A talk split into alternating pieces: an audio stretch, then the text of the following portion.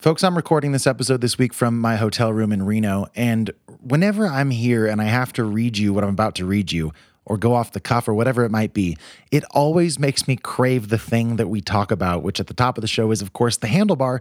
If you don't know about the Handlebar, they're a local craft beer bar and restaurant right back home in Chico at 2070 East 20th Street. And they have an incredible happy hour seven days a week. That's all the days. It's all the days of the week where from 2 to 6 p.m., you can have a dollar off any of their 28 draft beers. It's a really incredible deal. I know the weather's not ideal at the time of this recording, but I promise you it's going to clear up. You can sit out on their patio when it does. You can sit inside if it's raining. You can you can do the opposite if you want. You can have a nice imperial stout out on a rainy patio and feel like the captain of a pirate ship. The world is your oyster when you're at the handlebar, is my point. If you've never been, head down to their place at the south end of town.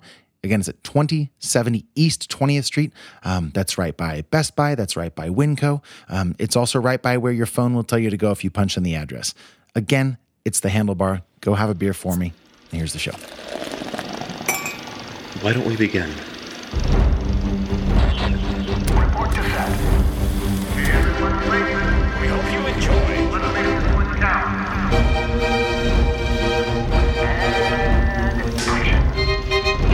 This is Fresh Hop Cinema. Hey, welcome to Fresh Hop Cinema. This is a craft beer and movie podcast and radio show and YouTube channel. And generally speaking, good time. Hello, I'm Max Minardi. I'm Jonny Summers. What's going on? This week on the show, our thoughts on Argylle, the latest from Kingsman franchise director Matthew Vaughn. The film stars Bryce Dallas Howard as something of a fortune teller novelist whose spy thrillers catch the attention of a real world spy organization after what happens in her books keeps coming true. The film also stars Sam Rockwell, Henry Cavill, John Cena shows up. But before we get into that, Jonny's going to tell you what we're drinking this week. Yeah, we are drinking beers that I snagged in person from Berryessa Brewing out of Winters, California. The first beer is called Fast Pass to Helles. It's a 5% German Helles Pale Lager. And the second beer is going to be their House IPA, simply called just that House IPA. It's a West Coast classic IPA, 7%. To find our podcast, going all the way back to 2016, just go search for Fresh Hop Cinema on Spotify, SoundCloud, Stitcher, Apple Podcasts, and all other major podcast platforms. If you like the show, please take five seconds and leave us a five star rating on the Apple Podcasts, and definitely, most assuredly, let us know that you did.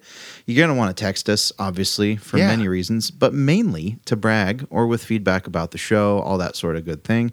Text us at 530 433 0839. Again, the number is 530 433 0839. How many podcasts do you listen to that you can just text them? It's Ours, crazy. baby. Ours. We're the one and only. To hang out with us on social media, just go search Fresh Hop Cinema on Instagram, Facebook, Letterboxd, or Untappd, or just head over to our website, freshhopcinema.com. Okay, let's also talk Patreon as we do um, for most of the time on this show, which is the way to keep our show running. You can give us a couple bucks a month, and in exchange, we give you um, a smattering of very cool things from monthly or weekly or bi weekly bonus episodes to um, exclusive get togethers at local watering holes to movie nights to giant events where we have all of the people on Patreon over to either my house or Jonny's house. Um, am I missing any like major Patreon perks, Jonny? Um, first shot at any of our merch runs that we do. That's always pretty cool. Yeah. And we've been cranking out some rad stickers last year. I think we had three or four variants of our stickers in different colors. Yeah. And pa- patrons just get hooked up with those for free. So, I mean, if you want some really cool merch uh, and an entry into a fun beer drinking, movie watching, good time having community, there's only one website you need. It's patreon.com slash fresh hop cinema. Yeah. Oh, and also like movie credits at the end of our at the end of the visual side of this. Your name's at very the, true. are. and birthday shout outs. Uh, and I don't think we have any this week, but if there was one, you'd be If shouted out, person. Um, okay, I think that's housekeeping off the top of the show. Jonny, you um, picked out beers this week, and it is a a little extra personal because I believe you got these in person at the brewery, right? I did. Yeah, I was on my way back from the Bay Area and wanted to escape uh, the Bay before the traffic got crazy, so I didn't make it to Cellarmaker or any of the spots that I was, you know, trying to get to down there. But there is the little hidden gem that is Berryessa on the way back, and I got to pop in there and actually ended up having a couple beers with Chris, the head brewer, and Lori, his wife, one of the owners, and uh, talked to him about the show, kind of what we're all about. Uh, and they handpicked the two beers for the show this week. I was like, you guys pick what you want on the show, what you want out there for the world to see. it's good when that happens and because we've done this a couple times once recently and i'm not going to to dig it up because um, I, I wasn't the biggest fan of the beers that the brewery representative um, requested for us but um, i'd also never had that brewery. I've had Berryessa many a time. I'm a fan of almost all of their beers um, so i'm really excited to have a recommendation handpicked from um, the people that make it essentially Heck yeah, man. So I'm going to tell you a little bit about Barry Berryessa while you're pouring your beer, and, uh, and then we'll get to the sampling. Uh, about Berryessa. So they're a 20 barrel craft brewery located just outside historic Winters, California. They're literally 10 minutes off of the 505. So if you're heading back from the Bay Area, it's super easy to get to. Uh, our tap room is located at our brewery. We take pride in producing fresh, quality beer, beer available for wholesale or to enjoy at our tap room. And here's something that personally I really appreciate: they offer full pints, half pints, and sample trays. I'm That's a great. big, big fan of the half pint. Yeah, I love that too. It's such a great, it's such a great call. Um, I have now poured my beer again. The first beer is I'm going to say Fast Pass to Helles because I'm gonna, although it is fun to say Hellas, I'm going to say Hellas. Um, and yeah, it's it's a Helles lager. Uh, anybody that's watching can see kind of what the can looks like. Maybe Jonny will take it upon himself to describe it in a moment. Um, but I'll read you what they got, which is it's an exemplary traditional German Helles pale lager. This bright lager is a perfect quench for a warm spring day. It's five percent, and and that's what we're diving into. Have you had a chance to pour yours yet, Jonny Summers? I have. I poured it and I just took a sip. Okay, now you I, I think I asked you this, but um, nobody else has had the chance to. You didn't try this when you were there, or did you? I did. Okay, and you well, it doesn't matter what you thought then. You can tell me what you think now. How is it? Yeah, man. It is so crispy. It's a crispy boy. It's right up my alley. We all know I'm digging these lately. Um, I love how clean drinking it is. It's smooth. It's got a really nice level of carbonation. It's it's crisp. It's got that bite of of bubbles that you really want. Uh, and I love the the biscuity, crackery finish from that malt bill that just Yep. kind of gives you a little little pop at the end, man. It's this is a crusher. This is uh if it's hot outside, this 16 ounce can has zero chance in my life. For sure. Yeah. Um, just to to stylistically distinguish a little bit here, like we we did a beer. I don't know. Maybe it was last week. It could have been the week before. Um, and it might have even been on a bonus episode for Patreon. I can't remember, but I guessed that the beer was. I want to say I thought it was a Czech Pilsner, and I think you told me it was German Pilsner. Was that an Enegren beer? That was. Okay, and I remember we went into a little bit of a, a diversion there where we talked about the differences. So I just wanted to point out the difference here, or or maybe the distinguishing factor in a Helles lager um, compared to a, a number of other lagers. But but the main thing you want to look for is um, just like a bit of sweetness, like a, like a a a very light sweetness that kind of acts as a counterpoint to what can often be like a spicier German hop profile. Um, And having my first taste, which I did um, just now, that's definitely there. It's not a super biting beer. It's very light. Uh, it's really refreshing. It's um what hey what's the weather like in Chico today by the way? Uh, right now it is about what 58 degrees and Okay. overcast and gloomy and a little sprinkly. Okay, here in Reno, I kind of expected it to be bad, but it's been pretty bright and sunny. Maybe like low 60s, but um, it, this is like perfect spring weather beer, and we're not even in spring weather either of us. So the, I, I think that sometimes the, the the weather outside can really affect what I want to drink, and I think that just off the blocks, the fact that I'm enjoying this as much as I do, given given the current climate outside, is is already um, a strong testament to this beer. In this economy, In this climate, uh, it's no, it's really good though, man. I, I really dig it off off the bat. Yeah, I mean it's so fundamentally sound. I mean, every once in a while you have a beer and you're like, "I- is this well made? Like I question some of the tactics in in compiling a recipe or something. But Right, right. this one immediately you can tell just quality ingredients and super well made. Like just a very fundamentally sound beer. yeah, we we've often talked about kind of one of the key barometers when it comes to traditional lagers being the fact that there's not much to hide behind. Like there's mm-hmm. there's not there's not a thousand adjuncts or there's often not like nine hops or you know, it's not brewed with fruit or like barrel aged and whatever. Like it's just the basic ingredients and it comes down to how how well those ingredients are curated and, and combined into this very simplistic but difficult to pull off recipe. And I think I'm, I'm with you. I think that's kind of what you're saying. This is very, very well made, regardless of how we feel about it personally. Yeah, no, exactly. It's easy to to get wrapped up in in the feelings and the fun you had getting it, but just a purely objectively super well constructed beer. Yeah. Uh, is- and is- then ahead. also, it doesn't hurt that I really like it. yeah, it doesn't hurt at all. Is there anything you're not digging about it? You know, there's really not much, man. Um, stylistically, I've been into Helles quite a bit. Uh, shout out to Brewbilt for their brain bypass Helles. It's, Oh, it's a. Didn't we do that on the show? I think we did. If we didn't, we've drank it a bunch together. It Uh, must be been on tap a bunch. It's so good. It's so good, and like it's really reawakened a love in me for like the Helles lager. They're just so satisfying. Something about that brightness and that just sheer drinkability with that little bit of a biscuit on the end. Like they're Yeah. just they're a great style. And if I see one on a board, I gravitate towards it. That's why this was the first beer I had when I got to Berryessa. I was like, "Yep, I want that. Give it to me." Does that change for you seasonally? Like, are you, you know, middle of December? Are you still, if you get to a place that has craft beer, like, give me the, give me the Helles Lager or give me, you know, the Pilsner? Is that always kind of your go-to? I mean, it just depends, man. Like, if they've got a really cool barrel aged stout that I haven't tried or something that I know I love, I usually will go for a pour. Like, my ideal situation, right, is I, I walk into a craft beer bar, I get maybe an eight ounce pour of a barrel aged stout that I'm super stoked on. Uh-huh. Do you Maybe drink it right some- away? Nope. Maybe Okay. that has some cool adjuncts. I get that bad boy Yeah. and then I let that sit there to warm up. And then I get myself either like a really bright, hoppy West Coast IPA or like the most intriguing and, uh, you know, whatever I'm drawn to on their lager board. Um, and I'll grab that to drink while the stout's warming up. That to me is like a perfect wintertime experience or spring or summer or fall.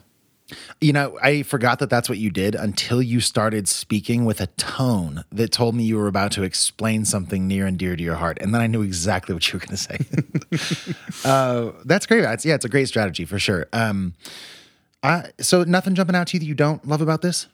Not much, man. There's Yeah. really, really not much.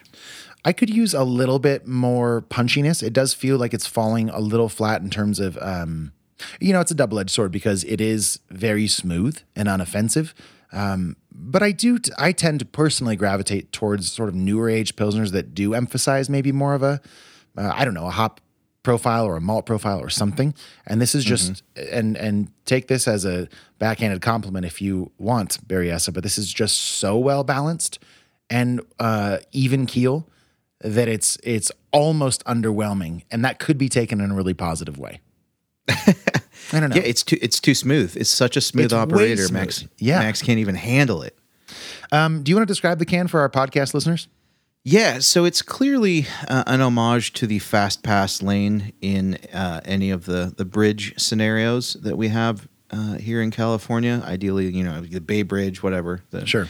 What other bridges? The Martinez Bridge. Sure. I think they have Uh, fast pass I. I think the, the the big one would be the Golden Gate. Is maybe what I would would have shouted out. too. It's a big I one. use the Bay. I use the Bay Bridge way more than the Golden the Gate. though. Brooklyn Bridge is another one in our area that we are big fans obviously. of. yeah. Yep. Lon- London Bridge. Of course. It's it's, it's Tower Bridge. here. Uh, yes, but yeah, I agree. It's fast pass reference. Yeah, and I want to say that this is an outline of Lake Berryessa in the middle. It looks lake-like, something like you would see on a map. Um, but yeah, all in the purple and teal of the fast pass lane. Really clean label. Very, it's white with teal and purple lettering. It's all white, teal, purple. Yeah, Pretty eye-catching, man. I like the Uh, color scheme quite a bit. it's simple it's to the point it's not gaudy it's very this is what it is and you get the joke but it's not over the top a lot of beer labels need like sparkles to make you think that the beer inside's good Sure. And Not I this like that one. this doesn't i like that this doesn't i like a simple clean label man You know, I didn't get the fast pass reference when you were like, it's obviously a reference to that. I was like, yes, yes. How obvious that is. oh you pretentious podcaster No, no, I mean, it's I- obvious I mean, I've yeah, I've I've done the fast. I should I should have recognized that. I, but at the same time, maybe it's not. You know, you pretty confident? You'd take a bet on that? Yeah yeah i've seen the older labels uh, they had a bunch of them stuck to their fridge and it was yeah, it's super clear one of them was like in a triangle but they couldn't use that anymore Oh, you've got insider information. Okay. yeah All right. Well, fair enough.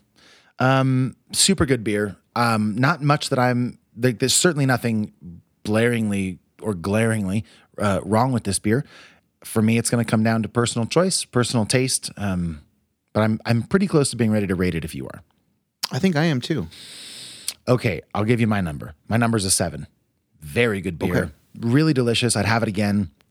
I think the 16 ounce can serving size of this is exactly right. I think if you're going to the brewery and they offer you a taster or a half pint or a pint, get a pint. You know, it's a 5% beer. It's going to treat you right, probably. It maybe won't stick out 100% in the most memorable beers you've had, but you will like it.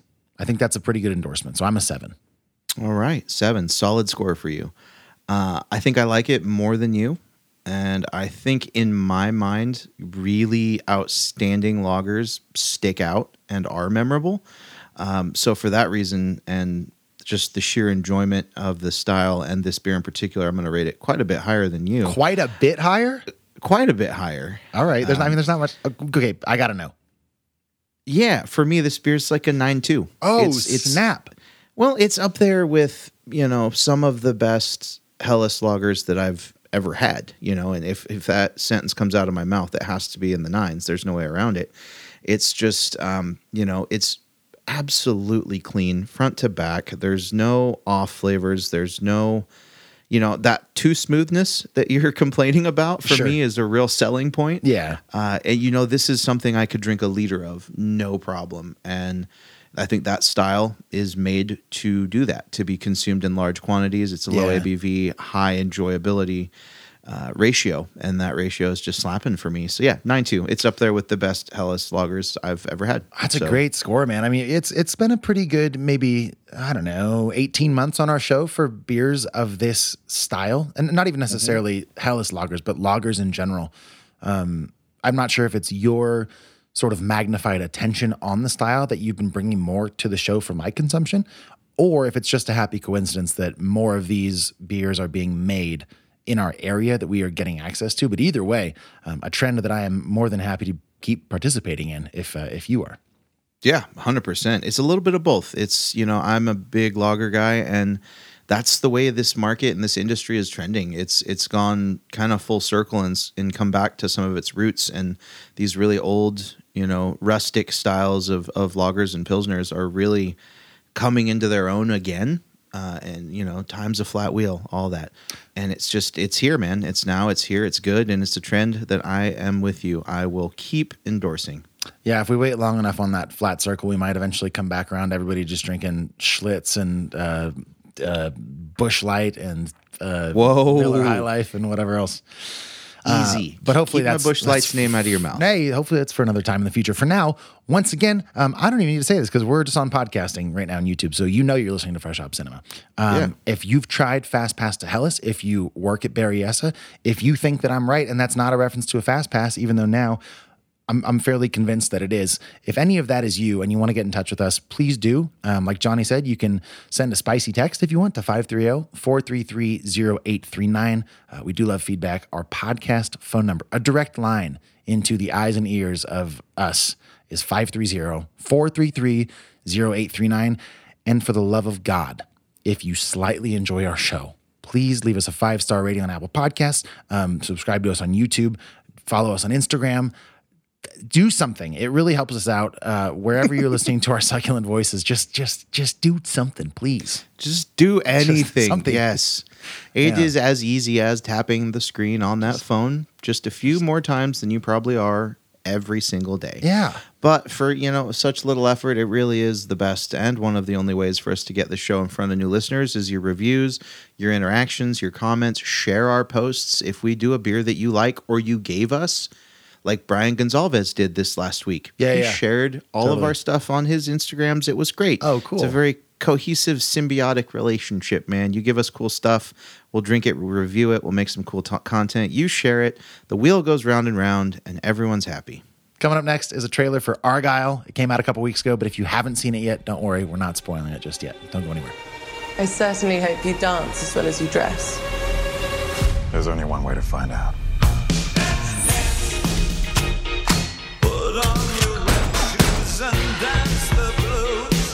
You and I, we're not so different. Agent Argylle. Little help? Hold on.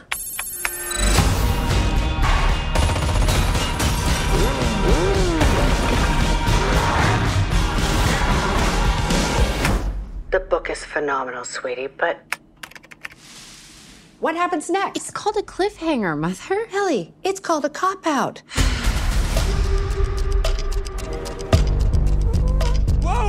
Hey! There's a cat in there! Oh my god, you're Ellie freaking Conway. Author of Argylle series, Ellie Conway! I am such a fan! Oh, yeah? What is it you do? Espionage. Would you sign my book? Here we go.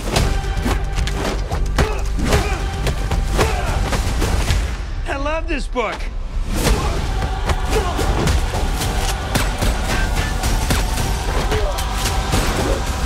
Come on.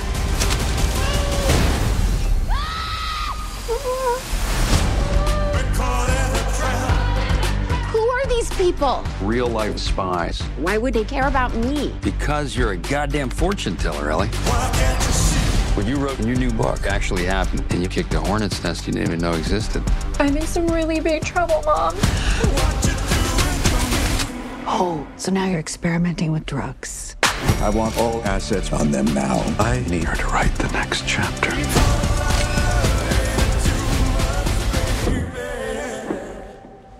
God, I hate that cat.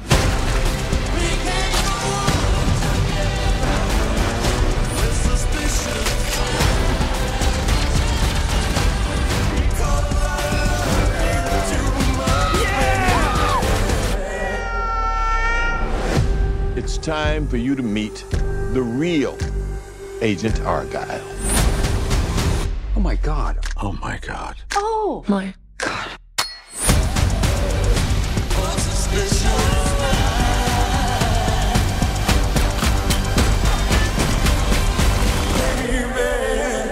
The greater the spy, the bigger the lie. That's the Letterboxd one liner for Argylle. The more than one liner goes something like this When the plots of reclusive author Ellie Conway's fictional espionage novels begin to mirror the covert actions of a real life spy organization, quiet evenings at home become a thing of the past. I haven't read this yet. Accompanied by her cat Alfie and Aiden, that's Sam Rockwell, um, the cat allergic spy, Ellie races across the world to stay one step ahead of the killers uh, as the line between Conway's fictional world and the real world begins to blur. This was again directed by Matthew Vaughn. He did Kingsman 1, Kingsman 2. He'll probably do Kingsman 3 if that becomes a thing. This Makes was sense. written by Jason Fuchs, who has written, amongst other things, um, Ice Age, Age of Extinction. did you ever see that? sort of. He's done it. He also did like It Chapter Two. Like I couldn't quite pin this guy down, so I just, you know, I, I just said the favorite of of stuff he's worked on, which is Ice Age. Uh, is it Dawn of Extinction? Age of Extinction? I have no idea, man. It's something extinction. Um, again, the film stars not Age of Extinction. Argylle stars Bryce Dallas Howard. She plays Ellie Conway. Sam Rockwell, like I said, is Aiden. Um, Ellie's mom is played by Catherine O'Hara. You also have a big bad guy played by Bryan Cranston. His name is Ritter. He is sort of the the head guy in charge of this bad covert spy thing called the Division. Um, Henry Cavill shows up as the manifestation of Ellie's character Argylle. We sort of get Titular, if you will. Yes. We kind of get into the book via live playouts of his character interacting with people like John Cena and Dua Lipa and Ariana DeBose. Um, we also have Samuel L. Jackson show up, um, a reprisal of that actor in the Matthew Vaughn movies. He's been in the Kingsman movies. He does kind of a similar thing here. It came to theaters on February 2nd. It's two hours and 19 minutes long. Jonny, before you give me your thoughts on this, what how do you feel about like Kingsman movies? Because they're they're definitely a similar vibe. They are. They are and they aren't. But what do you think? Exactly. Yeah. They are and they aren't. But I am a big fan of all of the Kingsman movies. I was I've been on board uh, for the silly, like outlandish, over the top, but not quite satire of spy movies. Okay. Yeah. okay. What do you think of this? Well, oh, I got to take a deep breath for this one. I absolutely hated it Hated it, dude. You hated this movie. with a capital H. All right. Why? man, it was so cringy and all over the place from the writing uh, to the acting to the ridiculous amount of plot twists uh, to the tonal indiscrepancy or discrepancies. I can't even remember words. This movie's got me so fired. Don't up. blame that on the movie. I can't even It speak was- competently. You know, between the first, second, and third act, the first act I had the most fun. The second act started getting way convoluted and just trying way too hard. And then by the time the third act rolled around, I rolled my eyes more times than I probably watched the movie. Like I swear to God, I was looking at the ceiling more than the screen. Oh, I it was just okay. ugh. Okay, It just all right. took it sucked the soul out of me. And no, not all right. One more thing. Sure. This movie had the downright audacity to be two hours and 19 minutes long. That is just so completely unacceptable for this steaming pile of garbage to be that long. Like, no, just no. So, all in, all bad, nothing good. Hated it. Never want to see it again. Worst movie of the last two years, easily. Out of 10, Like 1.1. 1.1, about as low as you can go. Um, I really liked this movie. I thought it was a lot of fun. No. I did. Um, I, you know, the Kingsman 1 was pretty good. Um, Kingsman 2, I think, was more of the same, but less well thought out. Uh, and and I'm also with you. Like I'm into like the fun, kind of goofy, self-aware spy stuff. I think Kingsman was a little bit more sincere when it comes to the actual spy stuff. This is very much a satire, and it's a satire and comedy and action movie where everybody kind of knows what they're doing. I think this is at its highest when you have the Henry Cavill s- section of the story um, especially like the movie is does like a cold open with a chapter of the book where you see Henry Cavill walking into a dance party, and every line, like, did those lines work for you, knowing that it wasn't what was really happening in the quote unquote real world? I mean, when they were living in book sandbox, Yes. Yeah, yeah, right. sure. That Okay. made sense. That's supposed to be audacious. It totally is, but I'm going to make the case that the whole movie is like that. It's just layered with that stuff, and it doesn't care to be serious ever. Um, we don't need to dwell on this now. I really dug it. I think the performances are great. Sam Rockwell's really fun. I think the cat stuff was overused, but I knew that would happen from the trailer. Could have done without quite so much of that. Um, like you said, there's lots of plot twists and turns. Uh, we won't spoil any of that now. I think that is part of the fun. For you, it's part of the headache. Um, but there's a lot of it, regardless. For me, like, like it's seven, dude. It's a good, it's a fun movie. I That think it's bananas. great. I think it's That so is fun. bonkers. It's great. Like it's fun. It's a fun movie. I saw it with like a bunch of old people too. I saw it on Monday. I, you know this, but I went to Reno to basically I didn't see the movie on Saturday because I drove to the theater, um, was looking on the Cinemark app. Shout out to Cinemark. Uh, they need it. And w- look, they were like ha- more than half the theater was full, and people were spaced like a checkers board or chess if you're sophisticated. There was like almost no seats where I didn't have to sit by somebody. I was like, you know what? It's Saturday. I'll see it on Monday in Reno. And it was in a theater with like a third of the seats total. And there was probably like six empty seats. So I just sat by a bunch of old people on a Monday morning who, by the way, ate this movie up as well. I guess it was just me and old people. I don't know if young people like it, but I do. I don't even know if I'm young. So it's an old person movie, I guess. And Jonny, you are young because you don't like it, maybe. Hey, I'll take that. It's a seven for me. Let's get into some of the nitty gritty. It's a 1.1 for you. That is a pretty damn large chasm, my friend. Yeah. Um, I don't expect you to change your rating. Uh, I wouldn't dream of changing mine, but I do hope that in the course of the next few minutes, we can sort of see where the other person's coming from, maybe give a little ground in terms of uh, just kind of, you know, understanding each other. What was your favorite parts of this movie? Like, is there anything you liked? um, I liked Sam Rockwell quite a bit. He also failed the Sam Rockwell "Will he dance?" test in a movie. Absolutely. He should always dance. He d- does pretty much. It's Yeah. fantastic. Um, but I liked him. I thought he was maybe the one character that was um, interesting in that it was actually a little fleshed out. There was nuance to it. It had, um, you know, it progressed. He had. He was the only one with like an actual character arc that I found engaging at all. Okay. Okay, fair enough. I, I think one of the worst performances, we'll just go, we'll go opposites here. You tell me something you like, I'll tell you something I didn't like. Um, one of the least fleshed out characters was Sofia Boutella's character, who is called the secret keeper. She keeps secrets. That's it. She's, um, I think she like, is some nondescript Eastern religion, so you don't know what she looks like because she's wearing all sorts of layers. It might be a hijab. I'm not sure if I'm wrong. That feels like it's potentially offensive, but it's it's a face covering, and she gets. She's a talented actress. We saw her in a lot of things, but I think you and I both really liked her in Atomic Blonde. Um, she was good, though the movie was bad in Climax. Uh, she's she's a talented performer, and she just gets nothing here. And it's like this thing that needs to happen for the plot. Like we have to chase this MacGuffin the whole movie, and she's like one of the people involved in that chase, and it was just really taxing. I think if I had to trim time, it would come from that section for sure. Yes, definitely. Um, well, she only had like maybe three minutes of screen time too. I know. And yeah, it's like a character that doesn't have to be there and is given very little mm-hmm. to do, except at one point says to another character, "Maybe you haven't changed as much as I thought," which is like that. Mm-hmm. We we would have figured that out. Like that's us. That's her telling us, "Yes, this whatever." I don't can't want to get into it, but Yeah. okay. How about action set pieces? Anything stick out to you? Because there's a lot, like them or not, there's a ton of action set pieces here. Some are silly, some are, I think, pretty serious. What did you think? I liked um, kind of the first time, maybe not the first time. I like these the action sequence in the apartment when they track down the Yeah. hacker's lair. I liked that whole action sequence. I thought that was pretty cool. And then you know when they jump off the roof, that was pretty cool too. Like that was like okay, it was really cool, very John Wickian with the you know the combat and Yes. the, the the elements of fighting in a room with you know different you know things at hand. They had that sort of um, i don't know what you would want to call that that In- improvisational inventiveness, yeah. yeah like that planned improv kind of you know like a jackie chan movie. Um, and then they, they they jump off the roof and then things get kind of silly again. But like right. I, I think this movie was at its best when it was being more straightforward.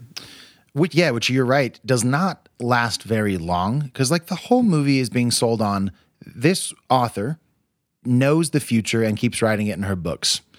Um which which gets you only so far in a movie that does want to subvert those expectations a little bit. And we'll get into spoilers here in a little bit, but um yeah, you can only ride that kind of um suspense or or plot line for so long before it's like, all right, like we have to go a different direction. And it does, but it sounds like less effectively for you than me.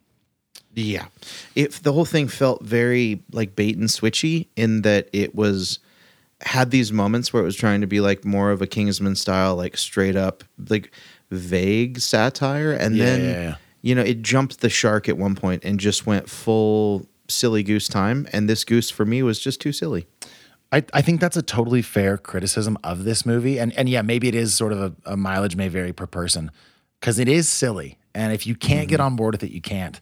I at one point when the movie started, because the movie's about, at least at the beginning, a writer who has writer's block and then leaves her home to go on a trip to go see family. And at that point, I was like, this is this is American fiction for white people. Like that's what this movie's turning into, uh, which was it would have been a nice pairing if we did these two movies together, because both of those are films that explore kind of showing us literally what's happening in the books, but on screen, and like deals with kind of um, mixed realities. So some weird parallels between between that film and this one. Um, Right. That one probably the better film, American Fiction, but still, Yeah, I would say you just know, by a it's small just margin. a little bit. Um, Good God. Okay, that's. I mean, I kind of want to talk spoilers here, so I feel pretty good stopping our conversation there and giving people one last warning if you do. Yeah, Danger Zone. All right, that's your second to last warning. We're spoiling Argylle when we come back from this very fun sound. Don't go anywhere. Danger zone. Danger zone. Danger zone. Danger zone. Danger zone. Welcome to the Danger Zone. As your last warning, we are spoiling Argylle, or as you'd say if you've seen it, R. Kyle, a less than creative play on words that we find out is the character's real name. There'd be too much to spoil here. Just go like it would take us too long to break down the whole Yeah. plot.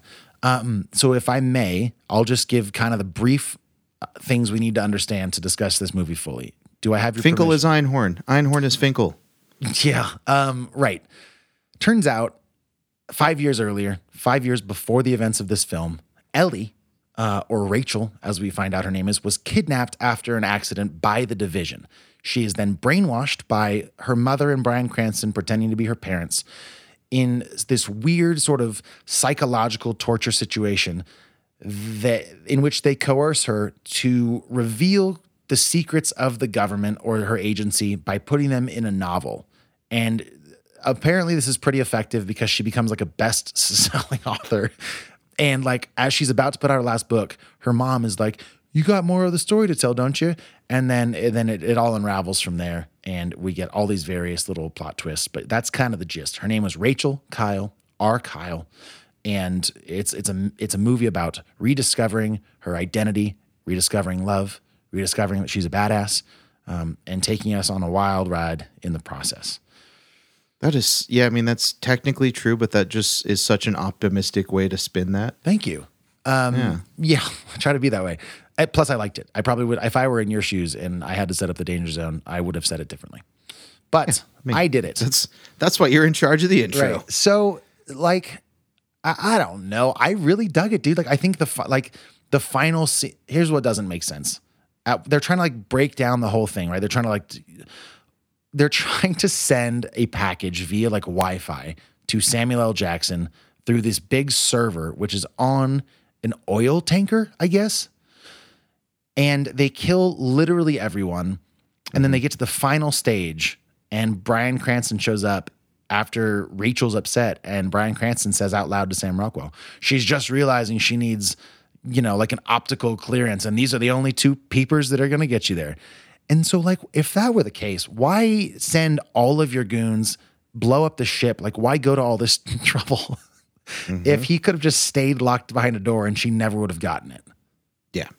That's a pretty big plot hole. That's, I mean, that's tough to overlook. Well, you, you, she can't get it if he doesn't put her, himself out there I know, but why would he put himself out there? because it's a terrible movie. It's not a terrible movie. That is a terrible writing call. It led to some pretty fun action scenes. One of the most like Kingsman that I saw in the movie was when they had these very colorful sort of gas grenades. I thought Yeah. that sequence was awesome. And I bet I you hated stand it. it. it's so silly. They're dancing romantically. There's a, a uh, an inversion of a dance move that happens early on, and we get Sam Rockwell doing the uh, follower position, which is delightful. I thought it was great. I, you know, I do wish there was a little more violence, like a little more visual violence. I think that could have been nice. yeah, this movie needed to be any little bit more of one thing because don't get me wrong, man. You you want to have a silly goose time? I'm here for a silly goose time. Mm-hmm. But they tried dipping their toes in the water of of two styles of movie so much that it really just ended up with a very muddled final product. Like that silliness if it was throughout and they just kept that tone would have it would have landed because if that's the way her life and her spy exploits are, that wasn't really conveyed to the level that it was in the third act in like her books and the live action sequences that we got with John Cena and uh, what's his name Henry Cavill. Yeah. You know, I don't know. So- I think it kind of was. Like, I mean, he maybe. pulls her off of a motorcycle with one That was arm. pretty cool. That was pretty cool. Like, that's silly. Um, that's I mean, that was pretty silly. I That's maybe the best example I can come And up he with. did but do he did do a board slide with a vehicle. that was great. Uh, Can you, uh, shout out to our friend Monty who commented on the Instagram reel you posted About soaps? about soaps Yeah, because I dude. don't think maybe Monty's heard the whole episode, but we talked about at some length Heelys and Mm-hmm. like grinding on reels with what did you just call them? soaps. Soaps. I didn't know what those were, and so like Jonny took a long time to explain them to me. And that got that didn't make the reel, by the way. But then our friend Monty chimed in and was like, "Soaps are better," and I was like, "Did you listen, or are you just saying that? Do people think soaps are better than Heelys?" If he didn't listen right. and that opinion was just like locked and loaded, that is so gangster. maybe I like now I'm feeling like I'm just out of the loop. Like maybe soaps are the way to go. Like maybe maybe I'll try those. I'll get you Heelys, you can get me soaps, and we'll see who breaks a hip first. And we can go shred. yeah, it'd be fun. Um, but yeah, he he ground he grind grounded a jeep, grinded a jeep, which was pretty gnarly. Yeah, he did a sweet like board slide with a Jeep. Yeah, it was goofy. That was like a silly time. So I would argue that her life as a spy was like that because those books are based on her life as a spy. So I don't know. Maybe. And then the life started reflecting the art with more Exactly. reality. Yeah, right, exactly. know. I um, mean, Uh, you could argue that I need to watch this movie again. You'd be wrong, but you could argue that. Yeah, I don't think I need to argue. It's not. I don't think it'll change that much. Like if you hated it, if you were at like a four, I'd be like, give it another shot. But you're at a one point one, which is, I don't think. No, yeah, like I said, I'm not trying to change your rating. I don't think it's going to happen. There's no coming back. I loathe it entirely. I will say there was a hilarious moment when Dua Lipa like shouted out her own single as What? a character in this movie. I don't remember Yeah. this. She was like, she looks somebody in the eye and she's like, give me two seconds or I'm just going to go Houdini or something like that. And that's like her newest single. That's like Oh, her really? hit single off of her newest album. I I was like, did- did I she just drop a Houdini reference in the, I almost said the Kingsman, in the Right. Argylle? There's um there's this great video essay that I'm forgetting now who made it, but talks about this epidemic of particularly like Netflix released movies that are essentially just like product placement for the actors in it. And I think he sort of indicts like The Rock and um, Ryan Reynolds because because The Rock's got what's his alcohol? Oh, uh, Teremana.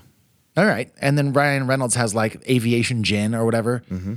And like in all of these movies, like Red Notice is one of them. Um, the Gray Man, I think, might is that Ryan Reynolds? I know Gosling's in that, but isn't somebody else in that also? There is somebody else. It's a trash yes. movie. Uh, who else is in The Gray Man? Chris Evans? Yes, and- yes, Chris Evans. Right. Yeah. Whatever. It's some of these movies on Netflix, not that one. But like almost every shot where somebody is like drinking anything, there's a label facing out version of like aviation gin. And it's just like so many movies are just feeling like an excuse to make endorsements for the things of the people in the movies. And this kind of sounds like that, even though this one sounds funnier.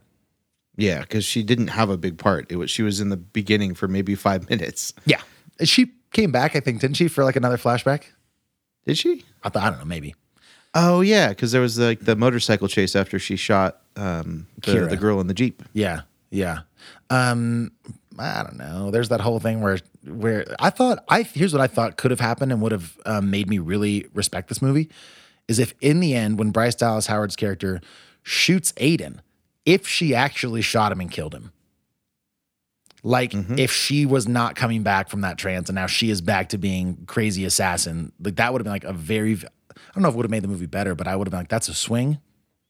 Yeah, and like you're would have been a making the good a- guy a bad guy. That's a hell of a choice. And I also don't really buy how she didn't kill him. Like I know they explain it ad nauseum, but uh, it's a pretty precise shot. You know? Yeah, I didn't buy it. Yeah, I like that he, that he had allergies. That was funny for me. Obviously, that was funny. Yeah, that was pretty funny. At the same time, they get to that statue and the cat's in the backpack and they're outdoors and he's having a sneezing attack. And as somebody with cat allergies, I call bullshit. That is not. He's in an enclosed backpack. No, Yeah, that's not how that works. no. That means Funny you just have regular allergies, sir. Just blame the cats. Um, I don't know. You got anything else? Did you like the oil? I don't get why um you can strap knives to your feet and skate on oil. That doesn't quite make sense, but it was a fun scene.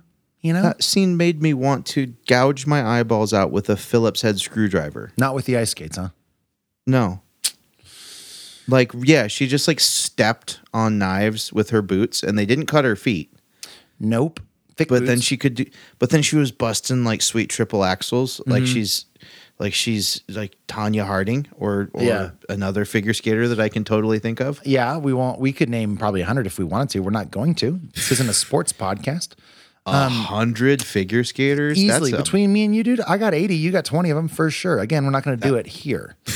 now, listen, I like that Carlos, the bad guy, at one point, once the oil's gushing, by the way, yeah. and it's gushing like they're shooting bullets into oil tanks, like Mm-hmm.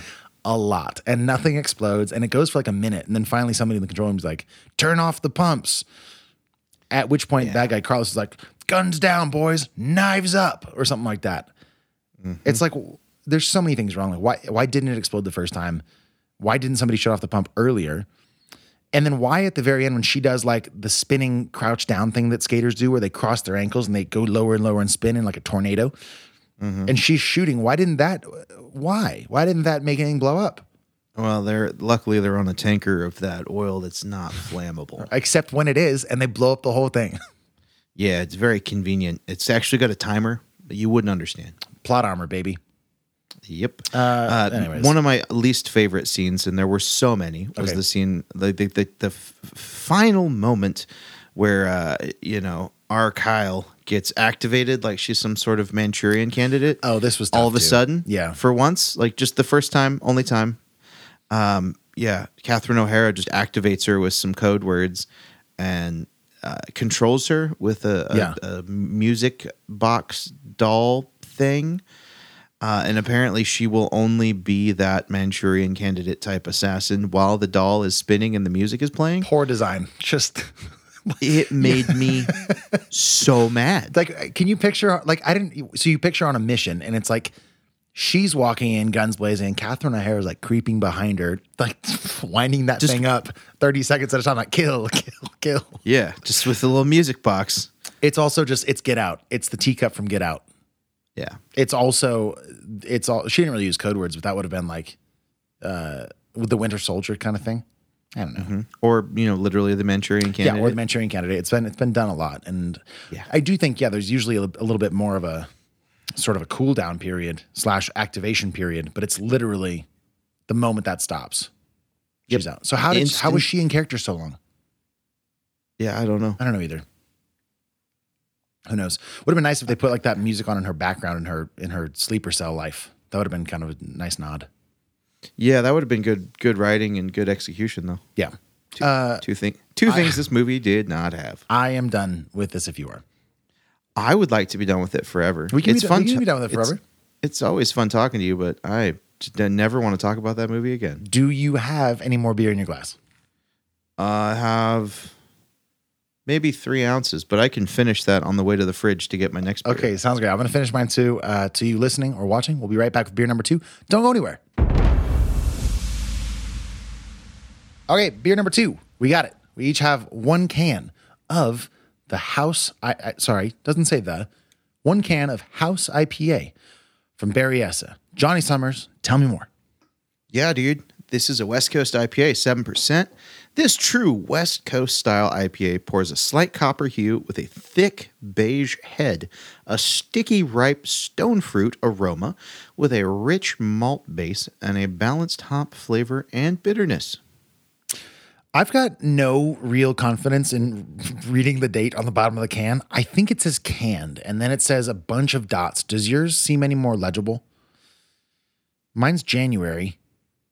Canned 123.24. Awesome. Okay. So, yeah, we're, we're about a month young on this thing. I'm going to open mine up. I haven't yet because I was trying to decipher the bottom of that, but this is a very different can design. It's um, much more maximalist. It's got a very abstract, sort of, um, I would say, digitally rendered version of a house uh, Yeah. and green splatters everywhere. It says House IPA in black block lettering, and it, they give a shout out to the artist. I don't think, actually, our first can had that too. So, so credit where credit is due. The first can, um, Fast Pass to Helles, the artist there was Feezy, uh, just either first name, first name or last. I'm not sure which. This can, Chris Miller. Shout out to Chris Miller. I like this can a lot. I think it's very cool. Me too. I'm excited Yeah, to it's- open it. It's a funky design, man. It's got Totally real is. personality. Yeah. Um, I can't. Sorry. Remember if I asked you, did you even open yours yet? Yeah, I did. All right. Uh, I got I got um, held up uh, at gunpoint on the way back from the kitchen to share this beer with my lovely wife. Why? Should, did you guys have this one at the brewery? No, I've never had this before. She was just like, I, "Mama needs a drink." I was no, I was like, "Hey, you want some beer?" I Oh, was on the way back, and it's like, "Just share." Yeah, it's nice. All right, great. Well, then, do you have some in your glass? I do, and I've actually taken a sip. Okay, you you can see where this is going. What you what do you think of the beer? I was trying to just give you these underhands, like, all right, here we go. Prep yourself to Yeah. talk. So I think it's it's quite nice. Uh, it is it is a very well balanced West Coast IPA. It's it's clear aesthetically and you know on the nose and on the palate what it is. It is very good at doing what it's trying to do. There's a, a really nice full bodied hop presence. I really en- oh, burp. Oh, Yeah, yeah. so professional. That's I fine. really enjoy the um, the amount of bitterness compared to like the sweetness and the maltiness. It strikes a really, I would say, middle of the road chord, somewhere between traditional old school West Coast IPAs that used to just be like bitter hop bombs. And like a more new school approach that has like some citrus, floral, stone fruit notes that give it like a little bit of juice, but that juice doesn't take away from the hops and the bitter punch. So the the blending of those two styles, like it's obviously got its roots in tradition, but it is is definitely crafted with a somewhat new school approach, and I really dig that. Do you think when people write something like this true West Coast IPA, what they really mean is like, like it just feels like, just feels like an old person saying like, they don't make them like this anymore. Like, uh, and want to give bit, it more like a like an. It feels like it should be a modern beer, but you're right. Like it's got some, it's got some legs back in the past, and I. It's not old, like we said. It's like a, it's a month old. It's um, it's very resiny, very hot bitey. It's extremely, extremely bitter. They said on the can that it's 60 IBUs, which that tracks okay. Like maybe, but it's certainly interested in giving you the bitterness up front. But despite that, um, in bitter enthusiasm, or rather enthusiasm for the bitterness, it's not hiding what is a pretty obvious sweet backbone for me. And those things often, and especially now, are in conflict with each other um, in, a way that doesn't um, arouse my intensity. It's like, oh, this is a great, you know, it's like not watching Muhammad Ali in the ring or anything. It's like they're fighting each other. It's kind of a sloppy street fight. Like I, I don't know, they're not. It's just not. I don't know. It's it's. I've only had like one or two drinks. I'm gonna try it again, but I'm I'm conflicted. I guess is the point so far. Okay. I could see that. You know, there's a there's a lot of beers that we do that are of that more like new school West Coast IPA mentality where like we're gonna have the hops, but we're gonna have some bright citrus notes and like we're gonna have like I was saying, some of that like juicy implications where it balances that out. But I'm I'm definitely picking up what you're saying that it is almost like a, a collision of worlds a little bit. Yeah, the flavor here is kind of suffering from the success of the aroma because it really mm. smells like something that is gonna be bright and hop forward, but in a way that feels more balanced. And then when you taste it, it's I don't know, it's a little bit less dimensional, uh, maybe just two dimensional rather than five or six. I don't know. Um, don't love it off the bat, and I don't think that's going to change. I don't think it's ever going to, on a third or fourth drink, win me over into being in love with it. But it's not, it's not bad. It's it's pretty good. It's okay. It's fine. I think it's fine. I'll try it again. Sorry, sorry. I think it's fine. It is. It all comes down to the fine, man. Hate to use the F word on the show. You know what I mean? But fuck, No, I don't. fa- let's tell you. it's a family show. Uh, it's fine. Um, no, I'm kind of right there with you. Like, I I enjoy it, but I'm not crazy about it. It definitely, I I like what they're putting out with the you know, little bit of sweetness clashing. You know, going head to head with the hops.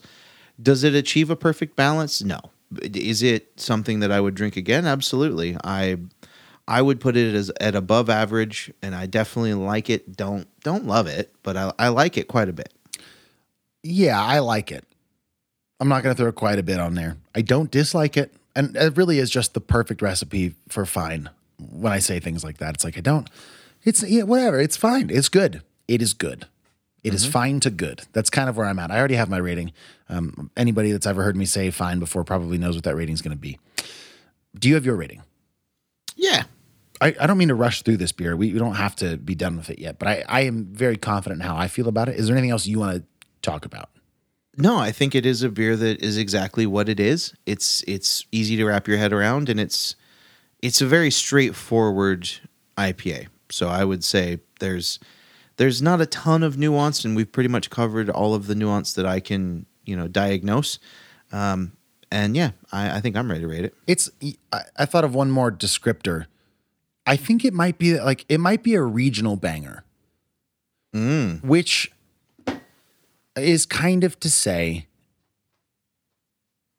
Well, it's kind of to say if there's, uh, it feels it feels rude. I don't mean to sound rude, but like if there's not a ton of local pressure to constantly evolve and possibly make something a little better, and if you're in a place where you don't have it, like if you're not in a huge metropolitan area where you have tons of beer choices, this is probably a banger. Like if you're out in the sticks and your brewery's cranking this out, my God, how lucky are you? Does that make sense? Or is that like just so condescending? Should I cut that out? Is that too condescending?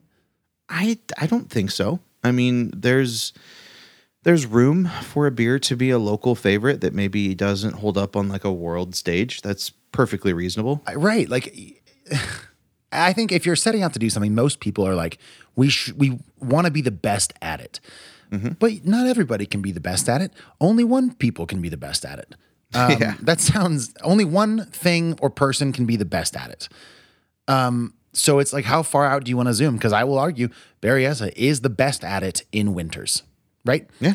Um, uh, I don't know, Sierra Nevada or Secret Trail or or whoever is the best at it in Chico. But if you keep zooming out, like everybody's going to be sort of nudged out, except for whoever's on top. Mm-hmm. So I guess I stand by it. I don't mean it to sound rude. It's a it's a totally fine IPA, and it gets better as you live closer to where it's made. Mm-hmm. Absolutely. All right. Um, okay. So with that said, it's a local banger. What is your rating, Jonny Summers? For me, it's a six six. It's solid. It's above average. Good score. Uh, Com- completely acceptable. I don't hate it by any stretch, but it's it's not outstanding. It doesn't hit that upper echelon of West Coast IPAs for me. Mm-hmm. I just finished what was in my glass while you were speaking because I enjoy it. It's good. It's mm-hmm. not great. It's definitely not bad. It's a five for me. It's totally fine. I would love to have it again. If I'm going to the brewery, if I'm passing through, whatever it is, I would happily have this beer. Super tasty. I dig it. Mm-hmm. By the way, are you? This I could say this for hot and bothered. Do you have anything else about the, this beer? Uh, I do not. All right. If you, the listener, have any feedback on anything we've discussed today, you can call or text again 530 433 0839. Um, Again, that number is 530 433 0839. Um, If you have a lot more words to say and it's easier to type on your computer, uh, you can send us an email fhccast at gmail.com. And while you're doing that, we're going to take a short break. We'll be right back with Hot and Bothered. Okay, welcome to Hot and Bothered. It's where we veer off the course of things and, and talk about whatever we want. And the thing that I want to start with is Jonny, have you been looking like at the camera as if you're talking to me? Or has Every the once in a camera while. just kind of been there? And no, I've been looking. because I am looking down the barrel and I'm oh picturing God. you on the other side. Like every time I That's talk to aggressive. you, I like look into the lens and I'm realizing like if you don't do that, I'm gonna look like a psycho who's just like staring at the camera. We should have might have done that like twice. Dang. All right. Well, shoot. Because I feel like, you know, when we're in the same room, generally speaking, it's apparent that we're talking to each other, even if the camera's like off to the side. Yeah. Like the way that cameras are usually set up is that it seems like we're talking to each other. Yeah. But here, we're obviously, I assume, um, in very different places. So I've I've been trying to make as many funny faces at the camera as possible. So while you're speaking, uh no, while you're speaking. well, they're not going to show up. Is that why you're doing it? yeah, it's fun. All right. Well, fair enough. Um, I just, I kind of like pick my nose when you're talking, you know? Yeah, Just kind of make sure I obviously. double, I check my makeup and make sure Yeah, I'm still you're the looking good on editor. You're the editor. You Yeah, right. I can, movie. yeah, totally. movie magic. Okay. Um, you've seen a movie that was on my radar, but I never got to see last year. And I'm Oh, okay. very excited to hear about it. Would you kind of set it up for me? Yeah, so I watched a movie called Next Goal Wins. Came out in 2023. It was directed by Taika Waititi, and Mm-hmm. it starred Michael Fassbender. Uh, and Taika Waititi had a cameo. There was an actress named Kaimana. Okay. I'm, I want to say. Uh, Elisabeth Moss was in it. Luke Hemsworth. Um, a pretty good sized cast, but a lot of people that are not necessarily actors. This was a movie about the American Samoa soccer team. That we all know and love from this, the sports accolades they've gained over the years. yeah, no, they were they were most famous for um, having never scored a goal, wh- which was pretty hilarious. Uh, and basically, the synopsis reads: With the 2014 World Cup qualifiers approaching, down on his luck, coach Thomas Rongen tries to turn the American Samoa soccer team into winners. This is all based on a true story. It was, uh, you know, this guy was real. They had some pictures of him at the end working with the team, and it's it's pretty much founded in fact, and it is stuff that is kind of of legend in American Samoa. Um, it was a sports movie done by Taika Waititi, so it was Okay. viciously self-aware. It was very um, on the nose with calling out how this could be viewed as like a white savior I movie. was just about to ask. Um, I loved that for that, how it was, it called itself out on that. And they're like, hey, man, we could maybe just have less of what the white guy's feeling. you know, just, just- yeah, it was perfect in that because it's not a movie you like I felt guilty watching or like it's not all about him. It's it was about him ingraining himself to a culture and the culture ingraining itself to him, him being Michael Fassbender's character, the coach in the situation. Um, for me it was it was kind of like a sports movie that was more just a wholesome fun to watch movie about a culture. And I don't think you need to be a sports fan to watch it. I think this is a perfect sports movie for you, Max. Yeah, Um, okay. It had right. it had shades of Taika Waititi's um, humor and his dialogue and uh, his directorial directorial style Mm-hmm. all over it. I was I was a big fan. It was nothing that's going to change your life, right? But it's definitely something that is very entertaining, um, super worthwhile, worth watching, especially as it's based on a true story. Also, I thought it was really, really awesome that they had um, in the movie an actor portraying um, this person that was real. It was um, she played Jaya, Okay. uh, who was the first non-binary, I believe, person ever to compete in the FIFA World Cup Okay. in any capacity. So the fact that they kind of tackled some of those larger issues and and realities of the world, I thought was handled really well, and the way that um, that person, the way that they fit into American Samoan society. And how it was just like so regular. They they have a fun word for it. Like they're like our flowers. Like it was Sure. just so beautiful and graceful and like I feel like that was such a reflection on maybe American Samoa as a society just being really pretty chill. Uh, yeah. so I liked it. Are you saying they have their own Samoan word for it, or they just said flower? No, they had their own word. Can I, want to say can I it was for, oh, do you know it? it's Fafini. It is. It's fa'afafine. Fa Yeah, they pr- they pronounce it Fafini. All right, great. It's a very cool looking word. Yeah.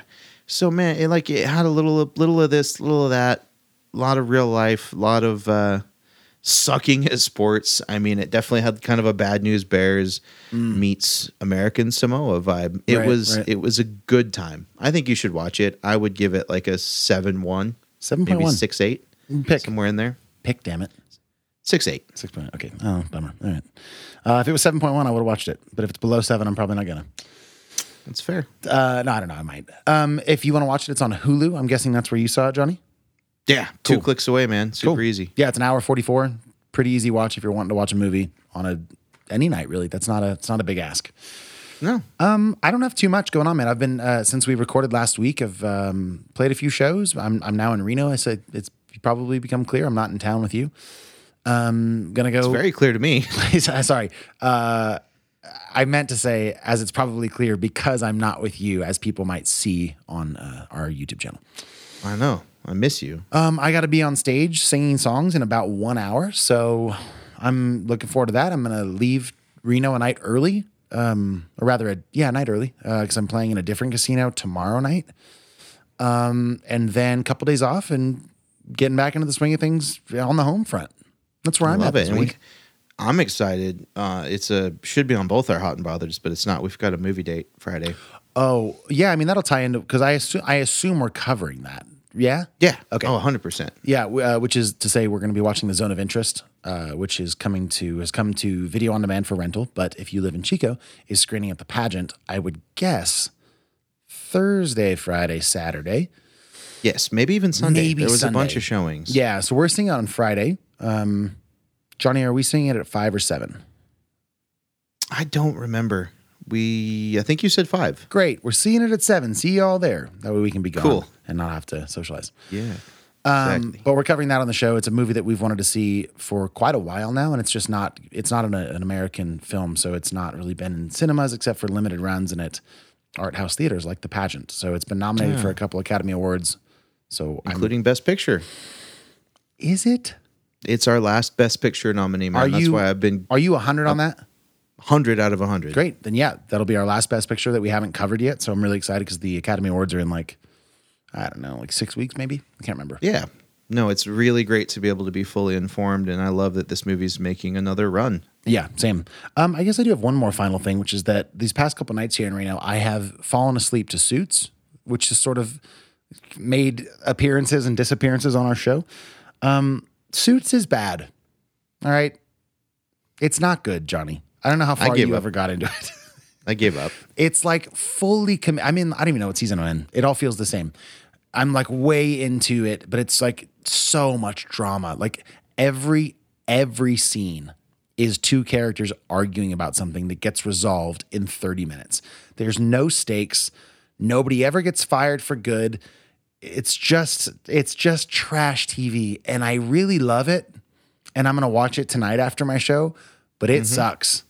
And I would say if you can spare yourself, listener, from starting that show and avoid getting invested in this insane storyline of this law firm called Pearson Hardman Specter Litt, whatever the name is at any given point, spare yourself. It's just, it's just a lot. Are you saying that it's so addictive that like once you start, you won't be able to stop? It's like eating popcorn. It's not a handful won't do. quite that bad. Like it's not it's not the same as like addictive smut like n- magazines, but it's close. Did you just? What do you mean by? Addictive? I mean like the National s- Enquirer, I guess. Like people like get hooked on Okay. that or like E magazine. like it's shit Smut you don't magazines. need to I know. just- I imagined like pornography when you said smut magazines. No, I guess I mean like cultural smut. Like, but yeah, of course, I think smut does mean that. But I guess I meant like, you know, like um, just like it's it's it's empty calories of of pop culture nonsense. So same category as like a like a Jersey Shore or a Kardashians. Suits is better than that because it's not actually preying upon the behavior of real people, more or less living their lives. Um, it's Okay. still scripted, which I think helps. It's like Grey's Anatomy, kind of, or like um, like any of these shows that just run forever with no end in sight. eh, It's just like just end end things. It's like in Argylle, she should have just ended the books, and it's always like let's cliffhanger one more. We can squeeze one more book out of our listeners or readers. I, I guess books are for readers or listeners if you're an audiobook person like we are. Word. So I think the takeaway here is like Suits is better for you than popcorn, but worse for you than heroin. You can't mix these metaphors. Yeah, like it's it's it's like Suits is like Suits is like M&M peanuts, peanut M&Ms. Because you got the peanuts, which aren't great for you, but at least there's the chocolate's peanuts. the not good for you The part. chocolate's definitely not good for you. The peanuts aren't even that great, but at least there's peanuts, and it's like s- sour Skittles are on the other are on like the lowest end, and then like over here is on the I don't know if we're going vertically or horizontally, but on the on the the top of that is like you know trail mix with not even M and M's in it. So Ooh, that's the good stuff. that's the that's the good stuff. I like that stuff. I don't do dairy, so I'm down with that. Just give me the the cashews, the almonds, the peanuts, the cranberries, the raisins. That's what I want. Yeah, I mean that is I mean it is good stuff. That's true, but uh yeah, so it's like whatever. Suits is kind of in the middle. Like there's some good to it. It's not total trash. Um, I think what you said, like Jersey Shore, keeping up with the Kardashians, very good examples of pure trash. So Suits is like Subway because like Yeah, Suits is like better. Th- it's better than a burger, but it's like not as good as like a salad maybe that you make at home because it's still got a bunch of preservatives and you're gonna put cheese on it. You're Mhm. gonna put mayo on it because you're fat and Yes. that's me. But but I'm people keep buying Subway. So what do they do? Yeah. Stop making sandwiches? Isn't No, Subway going out of business? keep- Wait, isn't Subway going out of business? I've heard that a I bunch of them the- are just like every closing. California Subway is closing. I heard that it was like one franchise owner because it's definitely not all of them. Oh, okay. Did Okay, you know good. that Subway has more locations than any other fast food chain in the United States by like a shocking amount? Does Starbucks coffee count as a fast food chain? Yes. It does not have more than Starbucks.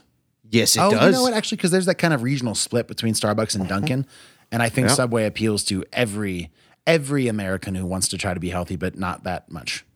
Yeah, it's like three to one. Dang, Like it's not even close. It's shocking. that's pretty great. I mean, I like. When's the last time you had Subway? Uh, a couple years. Oh, Not me a big neither. Subway I haven't either forever. For it's been a long time for me as well. Yeah, but I mean, they have a child predator that says that'll help you lose weight. So I mean, for sure, just keep going there. He did lose a lot of weight though, Yeah. So at least that's true. I mean, he had to run pretty fast to catch get away from. Oh, I was gonna say get away from the authorities. Or to yeah, either way. Isn't he? He's in jail, right? He better be in jail. Oh yeah, big time, big I- big I, big uh, jail guy now. I met him. No, that's not true. I was at an event. I think I've told you this on the podcast Yeah. he was like the celebrity um, guest, and like it, this was like two years before the stuff came out. Um, Did, and I um, remember not being able to tell that story for very long because it was cool for a little you? bit. No, sir, he did not. Thank God. Yeah, Because if he did, I would get arrested and get into prison just so I could punch him for you. thanks, buddy. I appreciate it. Mm-hmm. Seems like a weird way to end the show, but it does seem like we have nothing else to talk about. So, I mean, that's how unbothered, man. Yeah. All right. Well, if you're good, I will say this stuff, which is that the show wouldn't be what it is without the support of, of course, Bailey Minardi, um, everybody on Patreon, which, um, rather, who are in no small part responsible for the fact that you can hear us and see us when we are far apart, hours apart, and able to put our show on the internet and on the radio for people to hopefully enjoy, but at the very least, hear. Um, and if you haven't checked out the Handlebar, check them out. They're a great spot to grab a beer. And my name's Max Minardi. My name's Jonny Summers. Be sure to watch some some fun movies, drink some tasty beers. Uh, most importantly, just be good to each other. I would like to dedicate this episode to Butters the cat. Cheers to you. Who's Butter? And Who's, I all will- right, and- doesn't matter. And I will see you guys next week. Report to set. Hey, everyone, ladies. We hope you enjoy. Let's make this one count. And. This is Fresh Hop Cinema.